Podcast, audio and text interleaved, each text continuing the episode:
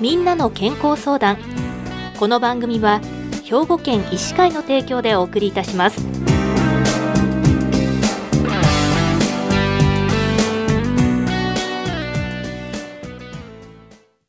みんなの健康相談ご案内の岡本里奈です。今週は兵庫県医師会の神戸市中央区松川神経科診療所松川義之先生にお話をお伺いします。松川先生おはようございます。おはようございます。よろしくお願いいたします。よろしくお願いいたします、はい、まずお便りをいただいておりますので、ご紹介いたします。はい。81歳の女性からいただいております、うん、不眠になって20年。内科で出してもらっていた薬もだんだん効かなくなり薬も変わりました。3年前に精神科で見てもらい睡眠薬を飲んでいますが1時間おきに目が覚めぐっすりと眠れません。昼間眠いです。そのうちムズムズ足と診断を受けその薬を一緒に飲んでいます。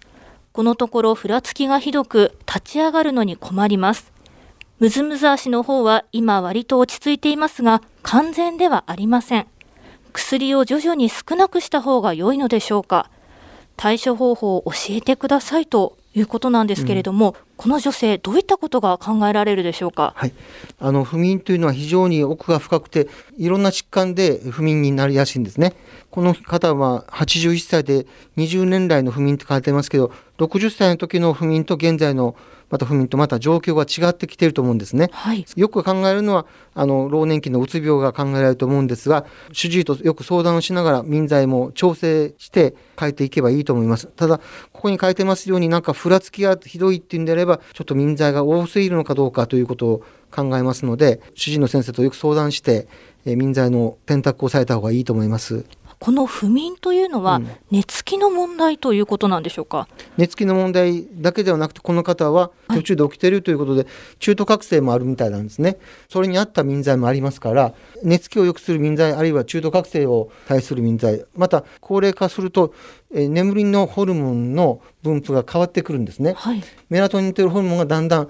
高齢化されてくると減ってくるんですね、うん、それを補充する眠剤もありますから主治医の先生と相談しながら調整されればいいと思います。そもそも高齢化してくると若い頃に比べて熟睡できなくなってくるということなんでしょうか？そうですね。悲しいかな。なかなか若い時ほど長時間寝れ寝なくなってくるんですね。あまりね寝れないということに対して過度にそこを強調しない方がむしろ寝れると思うんですね、はい、8時に寝なきゃいけないとかね9時10時に寝なきゃいけないとかそういうふうに思っているとますます寝れなくなるんですね。規則正しい睡眠によって言うんですが何時に寝なきゃいけないっていうふうに固定化しない方がむしろいいと思うんですね。はい、むしろ夜を楽しむというかですね気が付いた時にも寝寝てしまっているとのがいいんではないかなと思うんですね。はい、で一番悪いのは視覚的刺激ですねよくスマホが良くないと言われますがあのスマホのブルーライトっていうかの刺激というのはあの網膜に対して良くないんですね。高齢の方にしても若い人に対しても良くないということであの視覚的刺激よりも聴覚的刺激というか何かを聞きながら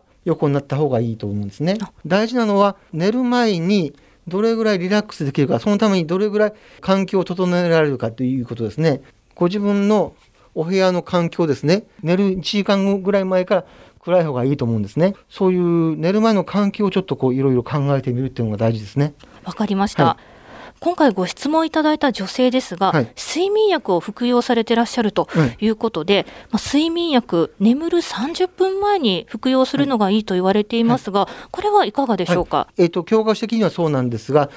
高齢の方の場合なんか眠剤のですね代謝といって眠剤がだんだん体の中に入っていって、まあ、解毒化していくのにやっぱり時間がかかるんですね。もう少し早く夕食後に飲んでもいいと思います。朝残るんであれば、朝ふらつくんであれば、夕食後に飲んでも構わないと思います。わかりました。はい、では、それぞれの方に合わせたタイミングで服用するのがいい、はい、ということですね。はい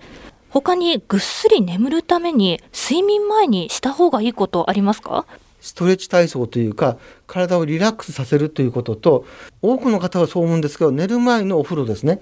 お風呂から出た時から、えー、体温がだんだん下がっていく過程で眠くなると思うんですね、うん、寝る前にお風呂に入って体をリラックスさせるっていうのは一応に非常にいいと思います。それとちゃんと着替えるっていうかね着替えてないパジャマとか寝巻きに着替えてない方も実はいいるんですね。そうですね、はい、当たり前のことみたいですけど実はこれ非常に大事なことなんですね。はい、それと、あなたの枕が本当にあなたに合ってますかってことになって、うん、えー、ピローフィッターといって、はい、えー、ご自分に合った枕を探していただけることがところがあるんですね。自分に合った枕ってなかなかお金がかかるかもしれま知らないんですが、あのそれも考えてみる必要があると思います、うん、なかなか眠ることができないという方は枕も検討してみると良さそうですね、はい。はい、今回ご質問いただいたこの81歳の女性ですが、うん、ムズムズ足症候群と診断を受けたということなんですが、うん。うん、こちらはいかがでしょうか？これがですね実は非常に難しくて本当にムズムズ足症候群なんですかっていうのがあるんですね、はい。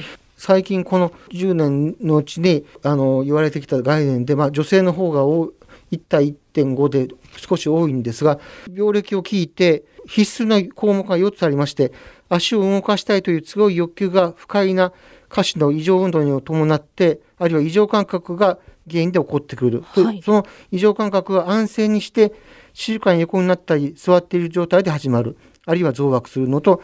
それは運動によってその異常感覚は運動によって改善する、またその異常感覚は日中よりも夕方夜間に増悪する。なんていうことが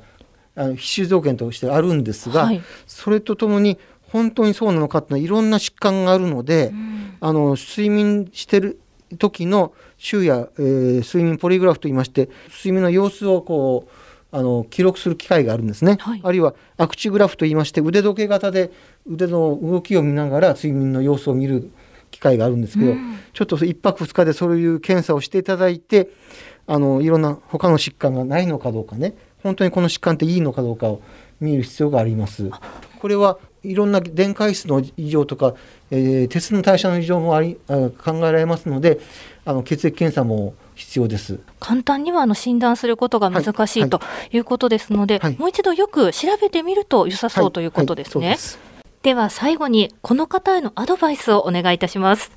えっ、ー、とね残念ながらね睡眠の質っていうのはだんだんね短くなっていくということで年齢を減るに従ってだんだん短い睡眠になってくるんですね。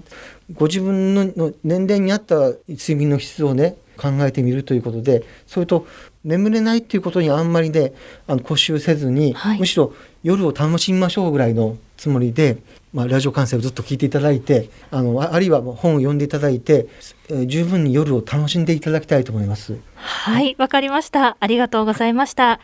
今週は兵庫県医師会の神戸市中央区松川神経科診療所松川義行先生にお話をお伺いしました。松川先生ありがとうございました。ありがとうございました。